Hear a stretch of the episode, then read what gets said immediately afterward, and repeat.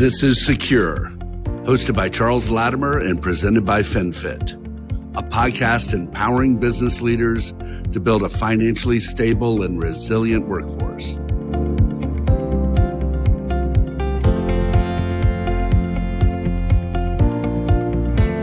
It is my absolute pleasure to be having a conversation today with Lisa Conn. She is the co founder and CEO of Gatheround extraordinary history with MIT Media's Lab and Facebook.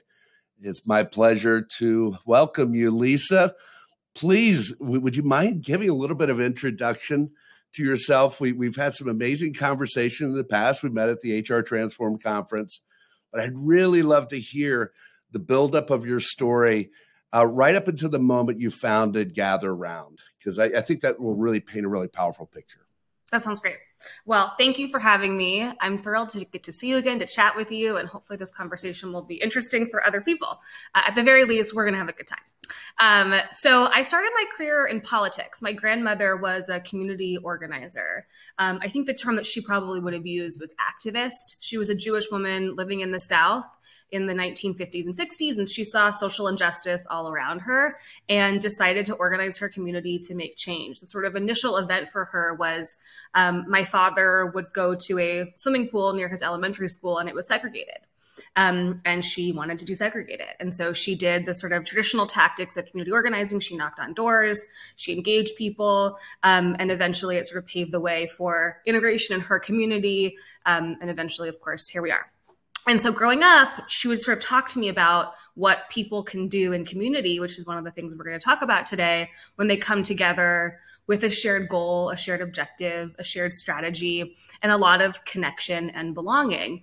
Uh, and as I'm describing this, I'll skip ahead for one moment, which is what I just described also are the conditions of a fantastic team and a fantastic company. But we'll get to that. Um, so I studied social movements in college, um, which was mostly in the context of the US and uh, started working in political organizing when I graduated. So I worked on the Obama campaigns. Um, in 2012, I was in Florida. I then worked on immigration reform. And again, this sort of pattern was organizing people, bringing them together, training them, coaching them, helping form kind of horizontal connections between them building community, but towards a very ambitious goal, which in the context of a political election was winning an election and in the context of working on immigration reform was passing legislation. Um, when I was working on immigration reform, one of the things that I would do, and I would sort of fly around the country and I would train Americans on how elected officials thought. What what were sort of their preferred ways of receiving information? And uh, at the time, and I think it's probably still this way, it was these really outdated ways of communicating. It was all about faxes and letters in the mail and good old fashioned phone calls. Um, and at this time, and still today, the way that most people were actually communicating with each other was not through faxes or letters in the mail or phone calls. It was through texting, it was through social media. And so I joined the MIT Media Lab, as you mentioned, in 2015 with the goal of working on a project um, that would sort of uh, organize and make sense of data around the 2016 presidential election. So our, our lab was funded by Twitter and we had access to the full Twitter fire hose. And the objective was to kind of organize and make sense of the issues that the public cared about as expressed in their own voice on Twitter which I thought was a much more reasonable way of making sense of information, um, and helping, hoping that would then kind of inform the presidential election cycle. And when we first got into the analysis, and again, we're just looking at issues like what what are people talking about? What do they want? What issues are coming up? The data was a mess. It really wasn't making a lot of sense. Um, and then we sort of had this idea to also classify by uh, political ideology, which in the context of Twitter is sort of who you follow, which candidates you support. And once we did that, we found that the issues that people on the right were talking about and tweeting about were had a pattern to them and they were consistent. The issues that people on the left were talking about and tweeting about also had a pattern, but they were totally different things, different events, different language, different realities. And so began uh, in 2015, kind of one of the first, I think we were the first large scale data exploration of ideological polarization um, in the context of the 2016 presidential election. Um, and so I became sort of less interested in any one side at that point and less interested in electing people or advocating for policies and much more interested in healing this fundamental fracturing that I saw happening that technology unfortunately was exacerbating. And so I joined um, Facebook, as you mentioned, to help sort of contribute to their work to reduce polarization and extremism. It was an incredible experience. Um, the things that I learned the most there were from the fields of peace building. So I got to work with a lot of kind of in person peace building organizations who brought communities that were in conflict together um, and facilitated dialogue and discourse, often through storytelling, to help bridge the gap, bridge the divide between two sides. I also got to work with former extremists who themselves had joined and left extremist communities and sort of unpacked the factors that contributed to that. And all of this led me to want to build a new technology focused on scaling meaningful and powerful conversation using the tactics of the peace building world using the tactics of these amazing in person facilitators, bringing it online. And that is when in 2018 we started Gatheround, and I'll stop there. Wow. I, I've almost never heard a story that was so interconnected with the zeitgeist of the time over, let's say, a decade period, where I mean, how you sort of transformed and and sort of led your professional life across that. It's just phenomenal. I, this is really fascinating. This is going to be like a 12 hour podcast. I know. What are we going to do? I, it's I also, say, it's very intentional. And my sort of advice to right. young people, you know, I graduated college right around the time the economy crashed. And there just weren't safe options anymore. The sort of idea of going to law school or working in finance, like those things weren't safe anymore. And so I, inter- different people interpreted that time differently. But I sort of interpreted that as I need to find a way to combine the things that I'm uniquely good at with what the world really needs. Because if I can't have stability in our economy, then I can at least make impact in the world. And so I've always sort of had this very intentional lens of what does the world need right now? And that changes because the world changes. Right, right. I, am curious how you connect the beginning dot to the end dot of, of, of the narrative that you just unpacked for us, which is the sort of uh, community advocacy of, of your grandmother mm-hmm. and that sort of the the intimacy that is involved with that that sort of i want to call it just sort of door to door really face to face being you know having your finger like on the immediate human yeah. pulse all the way through to like the huge scale that you're talking about in terms of twitter and facebook and and trying to take those very very large communities at scale it seems like there's a through line there of of wanting of advocacy, but just at, at a completely different scale. How, do you sort of reconcile that, or or how does that sort of early impressions of your grandmother inform the work that you did, I, I, either with Twitter or for, or for Facebook? Yeah, um, it's a great question. I think that the through line is humans. And humans are, at our core, social creatures. We are not intended to be alone. Um, and if you sort of look throughout history, humans have organized themselves into groups forever. That's how we've survived. That's how we've sort of created a sense of self. That's how we've existed for for as long as humanity has been around. Um, and so, with that, you know, people have this real hunger, this real desire to feel like they belong and to be in a group.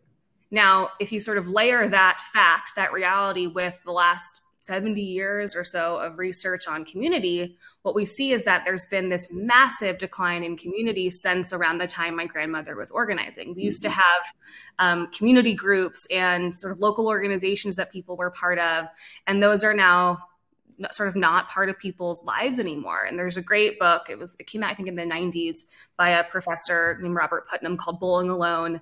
Um, and it's a bit of an older text now, but it really talks about this. It talks about the decline of community. Now, what's really interesting is that the one member, the one sort of community category that hasn't declined is actually people's membership to political communities. Um, and that's pretty problematic because of the sort of zero sum nature of our political system in the US. Um, and because of sort of the reality of humans often define themselves in a group in opposition to some other group. Um, and so all of this is just to sort of say that the through line between a very, very local community organizing, door knocking strategy and being a member of a Facebook group that has 200,000 members, for example, different sizes, different scale, um, obviously very different sort of vehicles. One is online and, and one is in person um, are just sort of two different attempts for humans to have their core need met, which is to belong and to be a part of groups. And so I view the world has changed and technology has changed, and the types of communities that exist for people have changed. But what has remained the same is the kind of very core human desire to be a part of a group, to feel like they belong, for their identity to be attached to some other entity that has meaning. If that's if that's somehow unraveled over time, and then we sort of had this sort of political dimensions that sort of exacerbated at, at yeah. some point. Are, are, we reconstituting a sense of community that you see in a material way? Uh, it, it, maybe I'm jumping ahead a little bit, but I'm but I'm curious if you're seeing that trend right now. So just a few weeks ago, the U.S. Surgeon General uh, just issued a report that talked about how over 50% of Americans are experiencing loneliness and that that loneliness is terrible for our health. And there's all sorts of terrifying statistics. Now the piece about in that sort of advisory that i thought was really interesting was there was a little bit of mention of work the workplace um, and the potential risk that remote workplaces, for example, can contribute to this loneliness.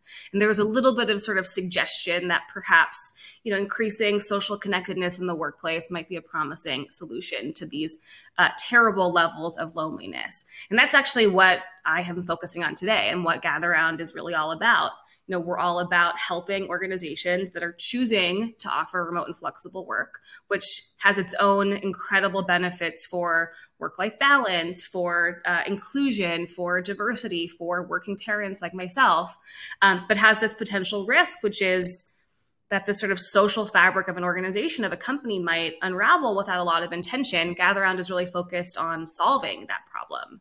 Um, and the reason that i'm so passionate about it is you know, not only because I think it's so pressing in this moment, but when you actually look at research of where adults spend most of their time and who adults interact with most, it's primarily people that they work with. And so, what a missed opportunity to not form social ties, whether they're strong or weak, both are healthy and good for us as human beings in the workplace. It's like an incredible opportunity to help solve this loneliness problem.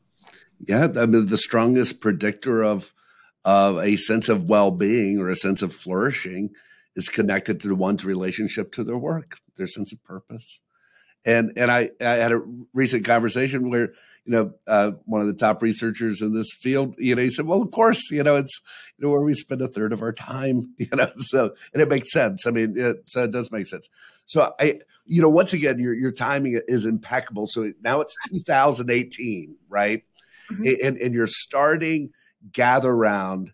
I'm sure that you, where you started, it, I, am sure there was an impulse for that, and, and you sort of seeing this re, reformation of, of the workplace.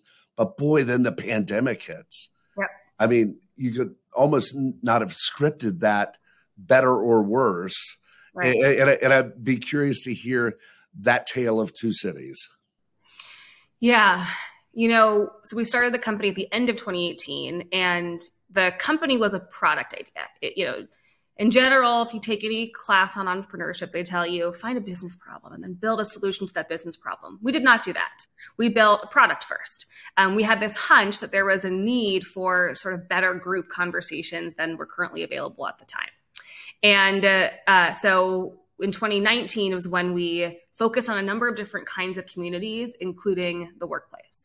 And it's so funny looking back at we did a fundraise in 2019, and I recently looked back at our, our deck, our kind of fundraising deck, and it had all these stats about remote work. Remote work was growing, whatever it was, five times faster than our other forms of work. And investors were like, I don't buy it. Like, I don't know. You know, some some bought in, but a lot were very skeptical that remote work was even going to happen. And in January of 2020, we started a pilot program for remote and distributed teams. And so the first three months of 2020 for us were all about really digging into what teams needed that weren't all in person to feel connected to each other, to the work, et cetera.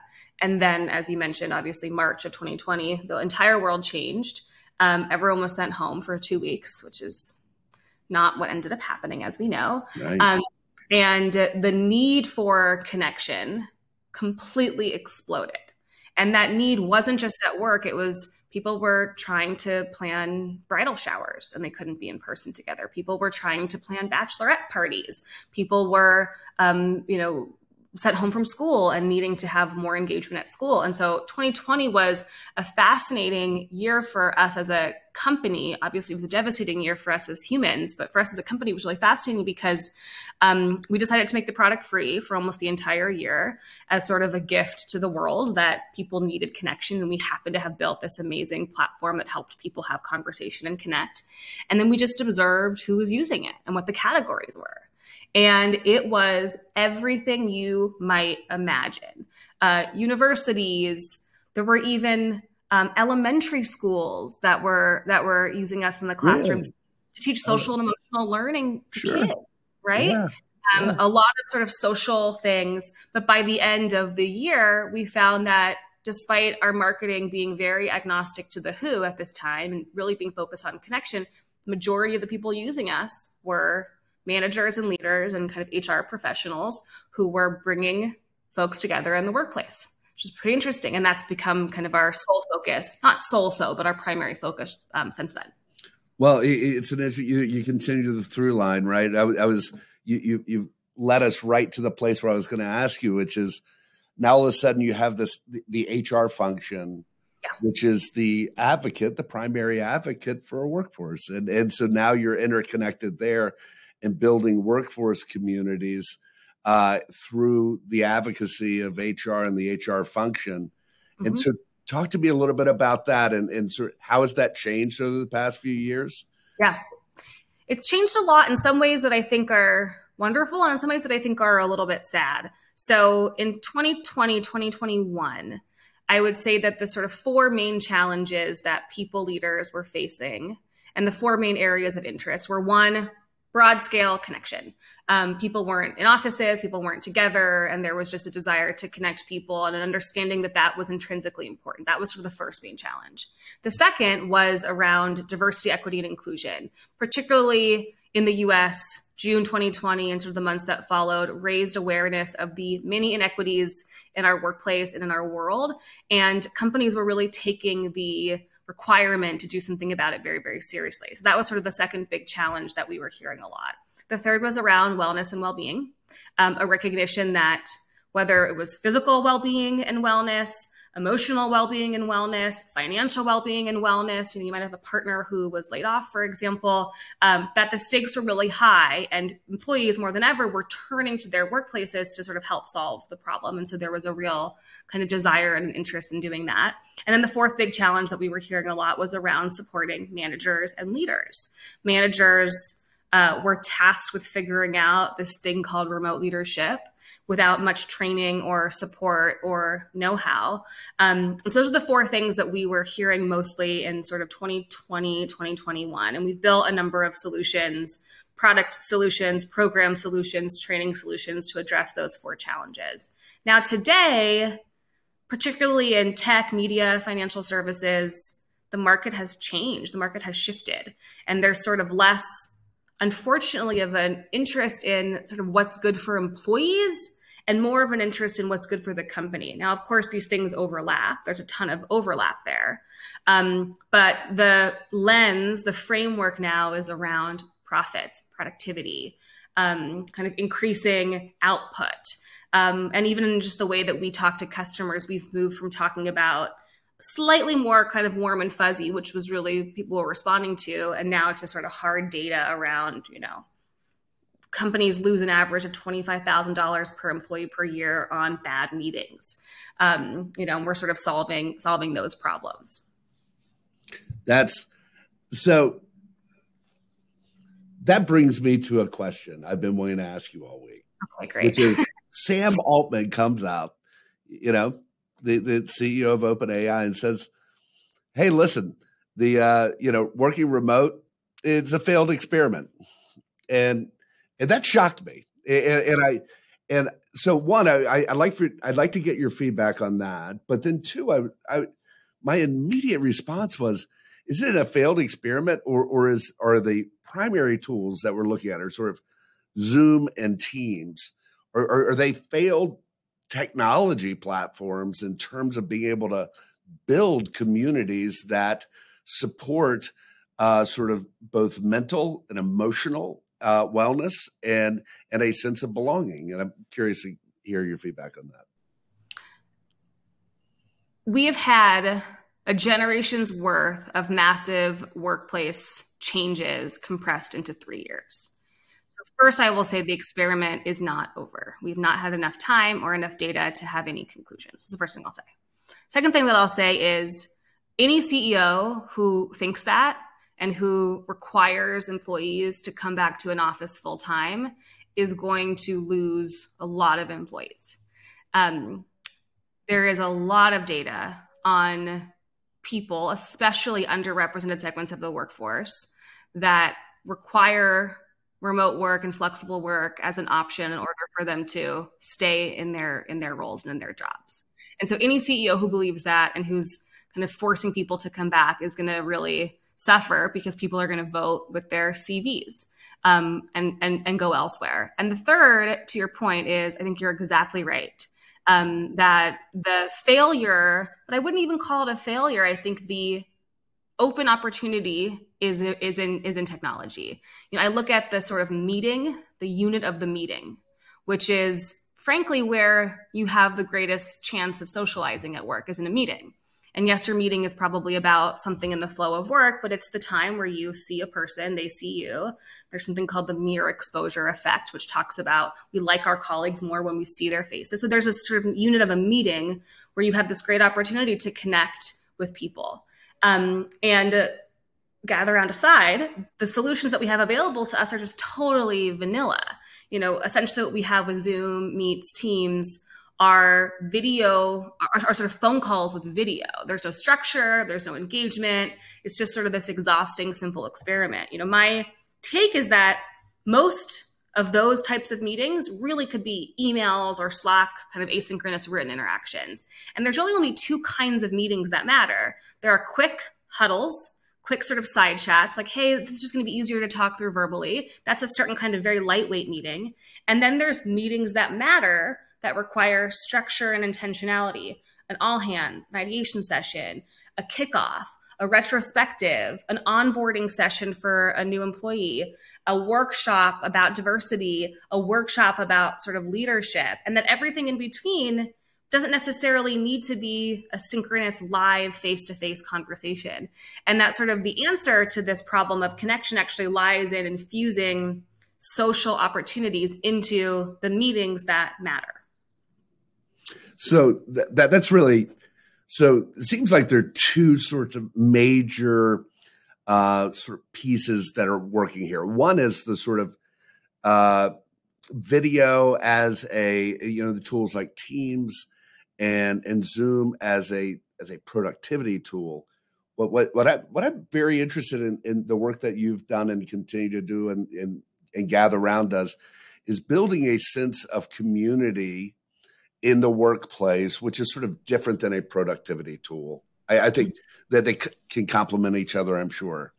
But uh, because I think at the end of the day, having a sense of community, I'm sure there's a material reduction in things like uh, mental health, uh, stress in the workplace, and, and, you know. So I, am just curious if, if you could help unpack that.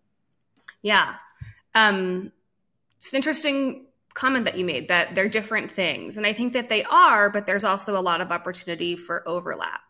Um, you know, for so, sure. Yeah, for right? sure. So um, I sort of think about this. There's a great company called Culture Amp, and they sort of coined this concept of the moments that matter. Um, that through the life cycle of the employee experience, there are these key moments that kind of create people's moments for engagement, retention, etc. and they're the moments that you would probably think of, things like your first conversation with the recruiter or the interview committee, um, your onboarding session. I mean, onboarding is so essential to any membership, to any community, but particularly to kind of your entry into the to a company. The way that you're welcomed into a new organization has a massive impact on how long you'll stay and how successful you'll be. So the way that we welcome new hires is just essential. That's a key moment in the life cycle of the employee experience. Then there are these sort of um, developmental moments, performance reviews, the first time your manager gives you tough feedback or feedback that really helps you grow. That's a moment that matters, right? And has to be done well. And then we have sort of the engagement moments in the employee experience. That might be something simple like your work anniversary, whether it's acknowledged or not, might have an impact on how welcomed you feel and how supported you feel and how valued you feel, which might have an impact um, on your desire to stay and do great work. But there's also these other moments for community, like employee resource groups that exist along the lines of identity, or Heritage Month and the way that your company does or doesn't celebrate Black History Month, Women's History Month, um, Thanksgiving, and sort of a variety of other kind of key milestones in the external calendar. Um, and there's a number of areas there uh, and then also in sort of the development category, there's the way that you're on, you're, there's the way that you're trained and the way that you're developed. There's also lots of research that people leave jobs they don't feel like they're growing and developing. So there's a great opportunity to develop. Now, what I find really interesting is how do we incorporate these moments for building community into the flow of work? And I think that's important because people are busy and time is limited. But it's also important in this moment where, unfortunately, I think a lot of CEOs are overcorrecting and really focusing on profits, productivity, things that are immediately kind of going to drive business outcomes. Um, so, a couple of examples of ways in which you can combine these things. So, we have a program that we offer to our customers called Managers Monthly. And it's primarily a training program for managers, but it also forms a community, but in this case, a community of practice among managers at a company where they come together once a month for a year and they learn and discuss topics related to remote and hybrid management, things like managing underperformers, giving feedback, DE&I, well-being as a manager, um, which is a topic that I think is often really under under discussed. So that's sort of one example of a place where you can infuse community building into a company objective, which is around um, you know developing your employees and another is actually all hands. You know companies do all hands once a month. Departments you know might do it at, at, more frequency. Often all hands are these boring stale webinars where you just watch a bunch of boring presentations and people tune out and multitask. But what if we could infuse moments of connection and conversation to all hands meetings and have those also be these sort of great moments for community building and interaction I, I think you bring up so many great points there. I want to latch onto a couple. One is I, I do believe that the wellness industry writ large uh, has uh, an opportunity to yeah. tell a a more um, sort of grounded, outcomes based approach yeah. to wellness that's data driven and, and, that is targeted to both the investment community and to the C suite. And, and, it, and it's something that it's a major gap there. Uh, mm-hmm. Uh, and and then also, you know, and, and, you see that too because it's not a part of the the overall um, one the even the KPIs of of managers or what what you know how they're compensated or motivated. That very little of that is against the backdrop of of having a, a workforce that is is well and is flourishing. And yeah. and so how how do you see these new tools that are that are coming up as being able to support uh, and enhance a an entire workforce's ability to sort of come together, not only just with a backdrop of of wellness, but it's sort of supporting not only those activities and sort of a communication of programs, but actually sort of you know elevates that to a completely different level that today maybe we just don't even can't, can't even imagine. Can you help us imagine that? Yeah, I mean, Gatheround. I think is the place where you where, where, that really comes together. At least that's what we're what we're trying to do here. Um, we've built uh, a video platform, and it has sort of the classic video conferencing uh, functionality where you can see each other and, and speak. Um, but we also have all sorts of other sort of activities you can do in the context of your of your gathering or your, or your meeting. You can run a poll. Um, you can have a little quiz. You can take a photo through this really fun feature called Photo Booth. But then the real magic happens in the ways we get people talking. So we have a handful of uh, features that allow for this. So we have these really thoughtful, kind of world class breakouts um, where you break out into a one on one or a small group conversation with a set of prompt cards that guide your conversation. And when I, I say that, people think, oh, sort of cheesy icebreaker questions. But what you can actually do with that modality is design a conversation. And that conversation might be about a learning topic or it might be about um, you know something that kind of helps you deeply understand yourself or or your colleagues. And then we have a feature also called group share which is designed to teach people how to have equitable and inclusive conversations. The way that it works is a question is posed to the group. That question might be what are your key takeaways from today's conversation? And every person no matter who you are if you're the cfo or the intern you get equal time to speak and let's say it's 45 seconds. It depends on kind of what the topic is. Um, you say you want to join and answer the question, a line forms, and we actually prioritize people who haven't spoken before. So people who don't often speak are at the front of the line, people who talk all the time, like myself, back of the line, and then each person comes up. Yep, each person comes up one by one with equal time to speak. When the time is up, it fades to black, and that's it. Um, and so, you know, we've designed this totally new video experience that is really, really, really interactive and engaged. It has all these different ways for people to engage besides just sort of the blank uh, video, audio only. It's really seamless and intuitive and really scalable, which was one of my objectives in starting the company because you sort of pre design these conversations and then all you have to do in the moment to run them is hit a series of play buttons. Um, and really importantly, we have this library. So there's the video platform, and then we also have this library with hundreds at this point of innovative uh, meeting agendas. So if you want to have a conversation that's debriefing a difficult thing that happened at work and you don't know where to begin, you've got a couple options. Maybe you wing it and risk harming someone, or um, you know maybe you just risk having the conversation go as well as it could go, or you can go to Gatheround and see this agenda that's been fully built out, written by an expert, often written by one of our partner customers customize that a little bit and sort of run that on our innovative meeting platform.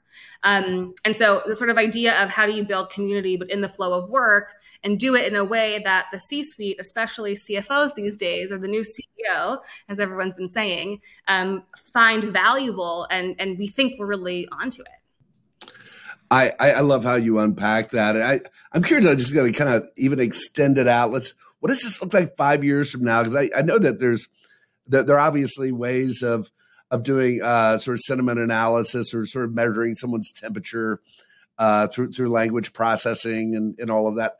Are, are, are you all looking at those kinds of tools and approaches to begin begin to sort of help? I, I don't I don't want to say amplify the the, the sort of a, a emotional connection inside of video experience, or where, where do you see that leading? Because but it, it, ultimately the reason I'm asking is because I believe that human connection and, and workplace culture are the core part of the scaffolding where where wellness lives for for most of us. And, and, and until we sort of help close the gap there, we're, we're not not that we're going to be in trouble, you know, but but I think there's such a huge opportunity. And, and so, what, what sort of kind of niche areas do you see, whether whether it's in, in these sort of you know real time sort of sentiment analysis or emotional analysis or I, I, how, how do you look at that?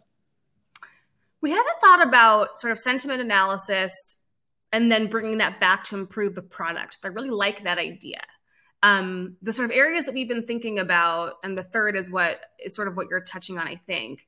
The first is around continuing to build out sort of these activity types. So we refer to the things that I described the poll, the one on one, the group share as sort of the building blocks of conversations. Conversations actually have these sort of component parts. And we want to kind of continue to build those out so that you can design any conversation, any meeting that you want to design and have it really meaningful. That's the first kind of area that we're thinking a lot about. And there's a lot of really cool ways to kind of incorporate AI and generating content um, in that in that bucket. The second is around this library of these event agendas, these meeting agendas that I was describing. I really want to open source it. I kind of want to enable anyone who has an amazing structure for a difficult conversation to be able to publish that on Gatheround's library. You can sort of think about maybe the app store for conversations where for 99 cents we could purchase charles conversation about well-being for example and then you know it helps you scale yourself and your ideas and you can imagine it also could be sort of a, a revenue stream for you. But the third which is sort of on the data side is a newer area that i've been thinking about um, and I sort of caught, I've been thinking about it maybe incorrectly, but from the lens of justification in this kind of tough market where you need to really justify spend like how do we provide insights and analytics that are really useful to a company without being big brothery or kind of inappropriate that can help companies better um, uh, you know manage their people? And the the the ideas that we have there and we're partnering with with our customers right now to really flesh this out but the ideas that we have there are a lot of companies funnily, thanks to Sam Altman's brother, Jack Altman, um, a lot of companies now believe and understand we have to do employee engagement surveys, right? You have to do an employee engagement survey once a year, twice a year. It's just sort of an expectation now of, of, of leadership. Um, but a lot can happen in between those, you know, annual or biannual surveys. It reminds me a lot of our physical health. You maybe go to the doctor once a year and get your blood work. Um, but in between those doctor's appointments, you have maybe your, your Apple Watch, and it gives you these little kind of indicators of health that are more kind of day to day indicators of health. So imagine if Gatheround could provide those indicators of company health in between the big employee engagement surveys. For instance, if someone is always participating in group share, that might suggest that they're incredibly engaged and maybe they're a culture keeper of your company that you didn't even know was doing that extra work and perhaps knowing that would make you operate differently. Perhaps that person um, could help you with recruiting events or could be part of the hiring committee focused on the culture interview or perhaps you should actually bake that work that person is doing into their job description and give them the resources and the tools they need to do it well and recognize them. And at the very least if you unfortunately have to do layoffs knowing that that person is a culture keeper, you might not want to lay them off because that could have a huge negative impact on your culture. And then, of course, you can imagine sort of the flip side of that, which is someone who's maybe struggling and is not as engaged, knowing that and being able to offer some support, reach out, um, and prevent them from, you know, from from churning, for example. I, I can imagine us being helpful in those ways. I, I love how you think about this because what what I see is this this not only now we have this backdrop of technology that just sort of sits there statically, but you're really unpacking where maybe three, four, five years from now, we we we can imagine a scenario where where not only as as a community we're coming together and having a deeper sense of, of one another, but we also as as an organization, as an HR function, as leaders of companies, that there's an opportunity to help shape company culture, have company culture support everyone where they are and in, in different growth cycles and and and I think there's enormous opportunities there from from our perspective. You know, my my research perspective, looking at financial stability or financial material precarity, it's so interconnected with all of these other pieces. Mm-hmm. You hmm. know, because if if somebody is feeling emotionally detached or lonely, as we were talking about earlier, they're, they're having a mental health challenge or crisis, all of that's impacting their financial and material sense of stability. Mm-hmm. And I and I, I really appreciate you coming on today and talking through not only the technology that we're seeing today, but really kind of opening the lens of what I think is an opportunity for leaders to build a completely different culture around wellness and well-being and redefining the interconnectedness of who we are as human beings our ability to associate as you said earlier with groups in a meaningful way. And so i i would love for you to just maybe as we're sort of you know wrapping up our time here i'd just like to open this up to you and say you know what what else would you like to you know offer the conversation today? I hope you'll come back and and continue the conversation. You have so much to contribute. But I'd really love to, you know, hear hear kind of where where you see all of this going and and any any further insights you have. Well, thank you. This has been a really, really fun conversation.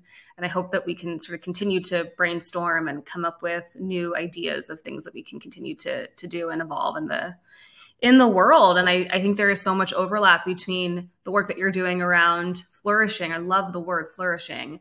So different than thriving or um, just existing, right? Flourishing is just such a wonderful thing to aspire to. You know, what I'll say is, I think we're in a moment where a lot of the C suite is thinking really short term. There has been this um, real focus on budget cuts and hiring freezes and layoffs um, and just tightening the belt completely. And that started in different industries over the course of the last year. But I think in the last six months in particular, I've seen it. And so we are starting to have enough data on the impact of doing those things poorly and in the sort of CEO convenings that I'm part of and the CEO conversations that I'm part of, there are these whispers of CEOs talking about how they did all the things they were supposed to do. They cut costs, they moved towards profitability, they reduced their workforces. But now they're seeing employee engagement survey results plummet. They're seeing employees quit. They're seeing even worse employees quiet quit, where they're still working and taking that paycheck, um, but they're not contributing as much as they once were.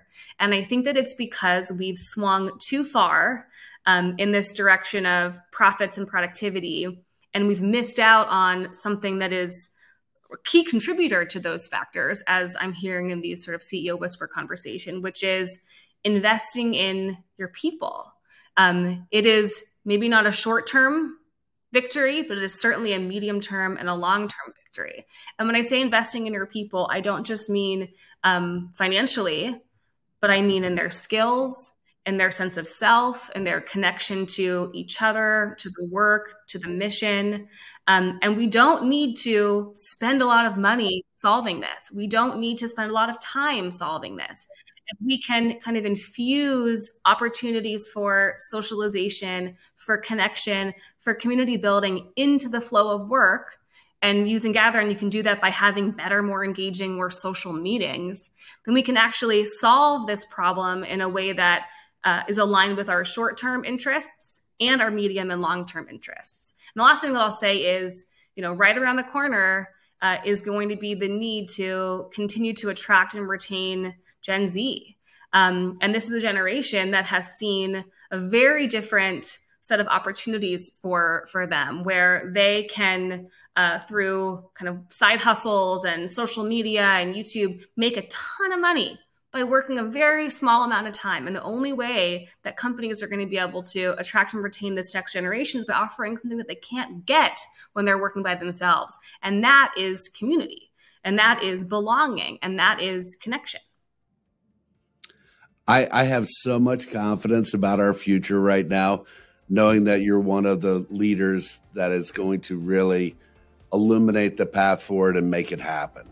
And, and I just really, really appreciate you. I appreciate the time that we spent today. And like I said before, I hope we continue this conversation. And uh, but once again, thank you so much on behalf of all of our listeners. Thank you.